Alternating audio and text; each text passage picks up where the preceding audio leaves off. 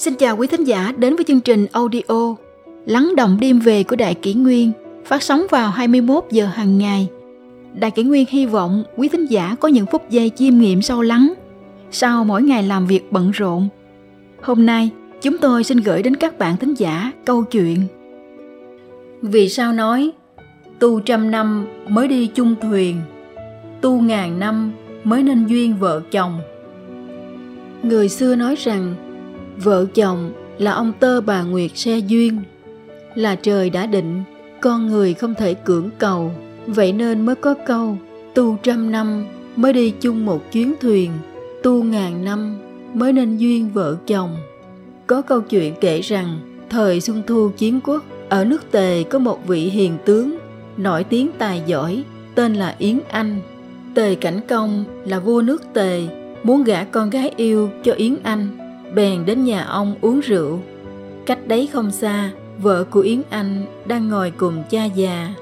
Tề cảnh công liền nói, cô ta vừa già vừa xấu, ta có một đứa con gái, tuổi còn trẻ, lại xinh đẹp, muốn xin gả cho tiên sinh. Yến anh lập tức đứng dậy, cung kính trả lời, vợ tôi nay vừa già vừa xấu, nhưng xưa kia khi nàng còn trẻ đẹp, nàng đã phó thác cuộc đời trao thân gửi phận cho tôi, nguyện cùng chung sống trọn đời. Này, tôi sao có thể phụ bạc? Lòng tin của thê tử cho được.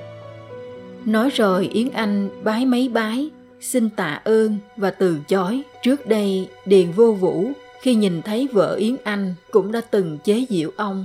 Ngài là quan lớn đầu triều, thực áp điền thuế thu vào 70 vạn. Tại sao lại nhận bà lão này làm vợ?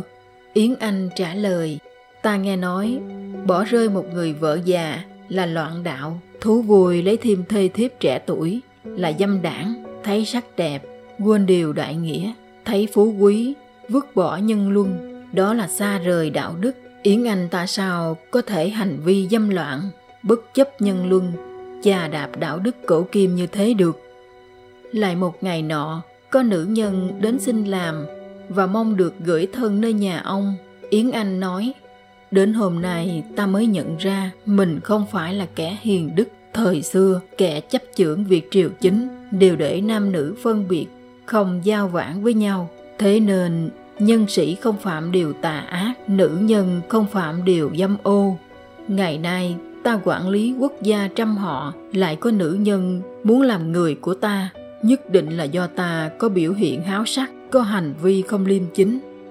Nói rồi Yến Anh từ chối, tiếp nhận nữ nhân này. Qua câu chuyện trên mới thấy rằng, bậc trượng phu không chỉ thể hiện qua tài cao chí lớn, mà còn ở tấm lòng thủy chung, cách cư xử có đạo với hiền thê, hôn nhân là vì duyên phận, lễ giáo nhân nghĩa đặt lên hàng đầu và tình dục là cuối cùng.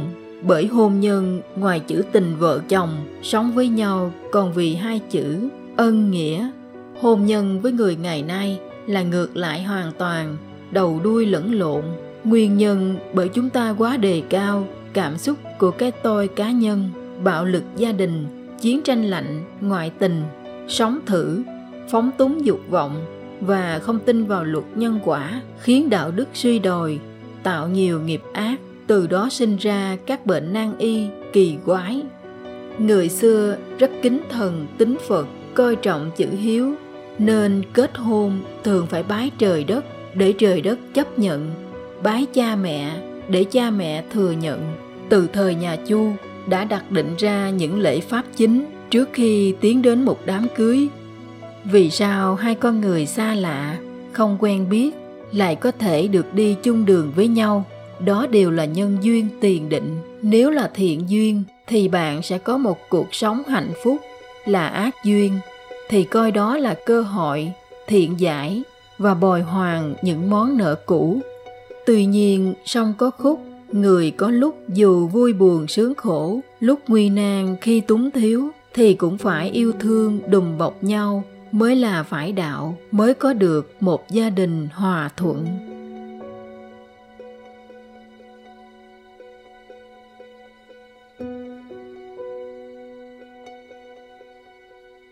Tiếp theo chúng tôi xin gửi tới quý thính giả câu chuyện. Vợ càng dịu dàng, chồng càng thành đạt. Người xưa có câu, đàn ông xây nhà, đàn bà xây tổ ấm. Người đàn ông dẫu thông minh tài giỏi đến đâu, khi về nhà vẫn luôn cần bàn tay chăm sóc của người phụ nữ. Bởi vậy, đằng sau người đàn ông thành đạt luôn cần một người phụ nữ chu toàn. Vợ càng dịu dàng, chồng càng thành đạt. Người phụ nữ chính là phong thủy của gia đình. Từ xưa, cổ nhân đã dạy rằng, thê hiền, phu an. Nghĩa là, vợ hiền đức thì chồng được bình an. Ngày nay, hiền đức của người phụ nữ thể hiện từ những điều tưởng nhỏ trong gia đình nhưng lại là những điều khiến người đàn ông của họ luôn hút hướng về nhà. Một, thường xuyên chăm chút cho ngôi nhà. Người vợ thường xuyên chăm chút cho ngôi nhà, luôn gọn gàng, sạch sẽ, thơm tho và hấp dẫn như bản thân cô ấy. Khoang bếp của cô ấy luôn ấm áp, chào đón chồng con bằng những món ăn ấm nóng hai, phụ nữ đoan trang, tề chỉnh. Phụ nữ đoan trang, tề chỉnh, có tấm lòng thiện lương, sẽ mang đến phúc đức cho con cháu. Người già sẽ có bữa cơm ngon, ăn mặc được chỉnh tề. Người chồng sẽ có cuộc sống chỉnh chu, thành công trong sự nghiệp.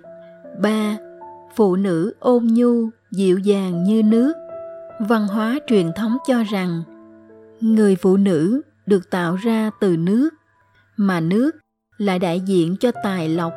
Vậy nên phụ nữ, trời sinh là mang tài mệnh, còn tài lộc của người đàn ông giới hạn trong ngũ hành, cũng là bị giới hạn trong nước.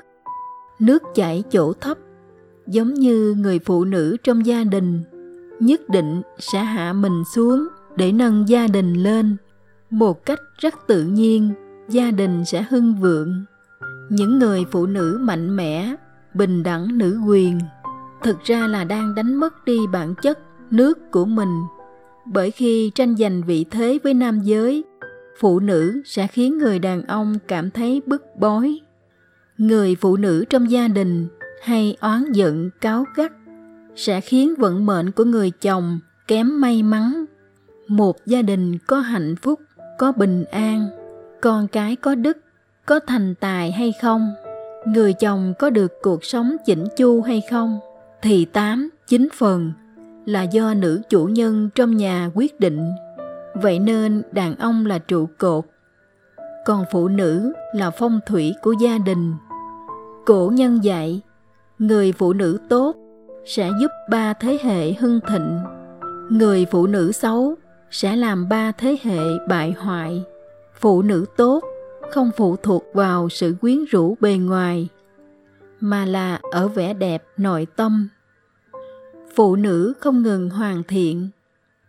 Kỳ thực cũng chính là đang chăm chút cho phong thủy của chính gia đình mình.